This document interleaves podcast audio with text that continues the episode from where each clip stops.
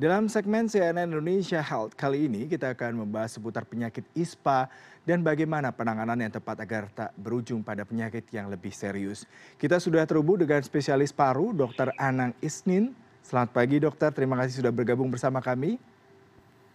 Terima kasih selamat pagi dokter kalau kita bicara mengenai ispa tadi berita yang saya bacakan banjir di sejumlah daerah kemudian pengungsi juga mulai mengeluhkan penyakit gangguan pernafasan sebenarnya kalau kita bicara mengenai ispa gejala dan penyebab ispa apakah memang hanya karena faktor cuaca kemudian apakah memang faktor lingkungan atau ada penyebab lain dokter?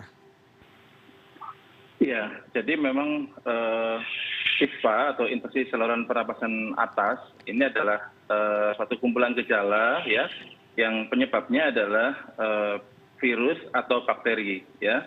Eh, kita bisa terjangkit ispa ini eh, sebagian besar karena sistem imunitas tubuh kita atau daya tahan tubuh kita yang turun ya. Kalau kita melihat tadi berita dari banjir ya mungkin para warga di daerah terdampak untuk kondisi imunitasnya mungkin mengalami penurunan karena faktor cuaca atau sehingga istirahatnya juga mungkin terganggu faktor nutrisi juga eh, kurang sehingga eh, jelas daya tahan tubuhnya terganggu dan ini rentan untuk masuk eh, bakteri maupun virus penyebab ispa ini. Begitu. Baik dok, kalau kita bicara mengenai ISPA sendiri, trennya seperti apa dok saat ini, terutama di sejumlah daerah di Indonesia, apakah memang terjadi kenaikan yang cukup signifikan dok? Ya, jadi untuk tren eh, ispa dari data eh, diagnosis nakes tahun 2020 memang secara konsisten dia menempati urutan pertama ya. Eh, urutan pertama apalagi ditambah dengan kondisi-kondisi yang membuat daya tahan tubuh kita terganggu ya. Seperti bencana alam ya atau faktor nutrisi itu juga dapat meningkatkan kemungkinan untuk terjadinya ispa jadi ini trendingnya eh, selalu di atas ispa ini angka ispa ini. Hmm, dengan tadi dokter katakan trennya selalu meningkat dan bahkan menempati peringkat pertama untuk kasus penyakit saluran pernafasan sendiri. Lalu penanganan seperti apa dok? Terutama untuk warga yang tidak punya kesempatan ke dokter ke rumah sakit seperti warga yang tinggal di daerah pengungsian dok. Iya sebenarnya uh, ispa ini uh, terutama pada penyebab yang virus ya dia self limiting ya. Jadi antara tujuh sampai sepuluh hari dia bisa sembuh dengan sendirinya hmm. asal daya tahan tubuhnya eh, membaik ya. Hmm. Nah untuk penanganan penanganan di daerah bencana ya pasti uh, kita perhatikan uh, tempat penginapan dari warga terdampak ya diupayakan terutama yang anak-anak ya dengan hmm. daya tahan tubuhnya yang masih belum sempurna mengalami apa namanya memiliki good rest ya istirahat dengan kualitas yang bagus ya kemudian faktor nutrisinya juga diperhatikan ya mungkin juga diperlukan suplemen suplemen kayak vitamin dan hmm. mikronutrien mikronutrien seperti zinc seperti itu. Dokter kalau ada tadi katakan sebenarnya ispa bisa sembuh dalam waktu kurang lebih 10 hari ya inkubasinya. Lalu harus didukung juga dengan beberapa faktor seperti meningkatkan imunitas tubuh. Lalu seandainya penderita ispa seperti apa dok yang butuh penanganan? Apakah memang penderita tersebut misalkan mendapatkan penyakit bawaan seperti asma kemudian juga ada sinusitis atau ada penyakit lain sehingga perlu penanganan lebih serius nih dok? Iya jadi memang ispa ini uh, variasi derajat kegawatanya sangat lebar ya mulai dengan yang ringan sampai yang kondisi yang berat atau severe.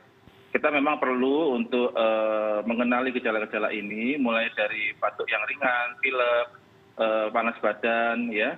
Kemudian nyeri nyeri otot ya meriang meriang seperti itu. Eh, namun betul eh, kondisi ispa ini eh, virus atau bakteri penyebabnya dia bisa memicu kondisi kondisi penyakit paru yang lebih berat. Misalkan tadi disebutkan asma. Pasien dengan predisposisi atau kecenderungan asma riwayat penyakit dahulu asma itu bisa dengan mudah untuk gejalanya memberat atau sesak napasnya jadi memberat ya hmm. karena terpicu oleh infeksi Eh, dari saluran pernapasan ini virus maupun bakteria ya. Kemudian yang kedua ini yang juga tidak kalah penting adalah bila infeksi bakterial itu tidak tertangani dengan baik maka dia bisa turun ke saluran nafas dan terjadi pneumonia atau radang di paru-paru hmm. pneumonia ini dari data konsisten baik WHO maupun Indonesia adalah pembunuh balita nomor satu untuk infeksi paru-paru ya. Jadi apabila kondisi berat eh, batuknya atau sesak napasnya memberat ya kita harus segera membawa ke fasilitas kesehatan untuk diberikan obat-obatan salah satunya mungkin pemberian antibiotik untuk itu demikian Iya dokter Anang, kalau tadi Anda katakan penyakit ini cukup bisa berbahaya terutama seandainya bisa menimbulkan penyakit pneumonia dan ini menyebabkan kematian pada balita cukup tinggi. Lalu memang apakah penyakit ini disebut cukup berbahaya dok dibandingkan dengan penyakit saluran pernafasan yang lain dok? kalau dia infeksinya pneumonia ya dan dia sudah turun ke saluran pernapasan bawah dan men- menjangkit eh, ke parenkim paru-paru atau organ paru-paru itu berbahaya. Terutama untuk anak. Memang.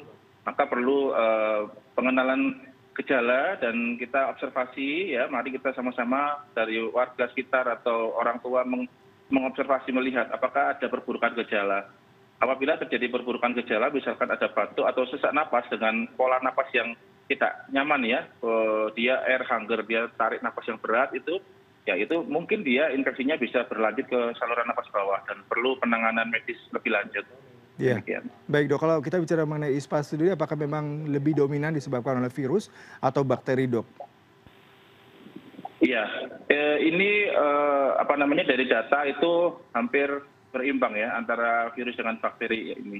Namun eh, kondisi yang virus eh, range-nya memang eh, lebih ringan ya dengan angka self limiting disease ya. Ap- Apabila kondisinya tubuhnya membaik, dia akan sembuh dalam 7 sampai 10 hari tadi. Hmm. Dokter kalau kita bicara mengenai ISPA, apakah memang ISPA ini sendiri memiliki perbedaan yang signifikan dibandingkan dengan yang lain? Ataukah memang ini bisa menjadi trigger seperti tadi dokter katakan untuk penyakit pneumonia, kemudian juga asma ataupun penyakit gangguan pernafasan lain dok? Iya, kalau ISPA memang eh, karena di saluran atas ya, jadi memang gejalanya relatif eh, lebih ringan ya. Namun apabila ini kita tidak perhatikan dengan baik, dia bisa satu tadi itu memicu asma dan juga infeksinya bisa meluas ke paru pa- saluran napas dan eh, parenkim paru ya jaringan paru, dia bisa menginfeksi paru-paru berupa dari pneumonia maupun abses paru atau gejala diagnosis paru yang lain yang terpicu oleh eh, bakteri atau virus penyebab ISPA ini. Mhm. Ya dokter kalau kita bicara mengenai tingkat kesembuhan, apakah memang ISPA ini bisa sembuh total untuk penderita yang mengalaminya dok? Iya bisa, ya bisa sembuh total ISPA ini, eh, terutama dari itu eh, apabila kondisi kita atau derajat imunitas tubuh kita mampu untuk membunuh eh, virus atau bakteri yang menjadi penyebab ISPA. Ya, dok kalau tadi sempat saya tanyakan seandainya seorang memiliki penyakit asma dengan adanya ISPA akan semakin memperparah kondisi ISPA-nya. Lalu apakah ISPA juga bisa berujung pada penyakit asma dok? Hmm, ya, dasar dari penyakit asma adalah hypersensitivity ya, hypersensitivity. Nah, dia kondisinya eh, bila tidak ada trigger atau pemicu, dia aman-aman aja. Penderita penyakit asma dia bisa jadi atlet renang, dia bisa lari 10 km apabila di luar serangan. Nah, permasalahannya ap- apabila eh, kondisi yang baik-baik aja ini di-trigger, dipicu oleh eh, infeksi, terutama infeksi virus. Nah, infeksi virus ini apabila tidak tertangani dengan baik, ya, tidak termanage dengan baik, akan bisa memicu untuk eh, tercetus asma ini, sehingga pasien atau penderita ini bisa dari ISPA yang memiliki riwayat penyakit asma, dia bisa ditambahi oleh diagnosa asma yang kambuh. Baik, terima kasih untuk perbincangan pagi ini dokter spesialis paru, dokter Anang Isnin untuk waktunya bersama kami di CNN Indonesia Today. Sama-sama.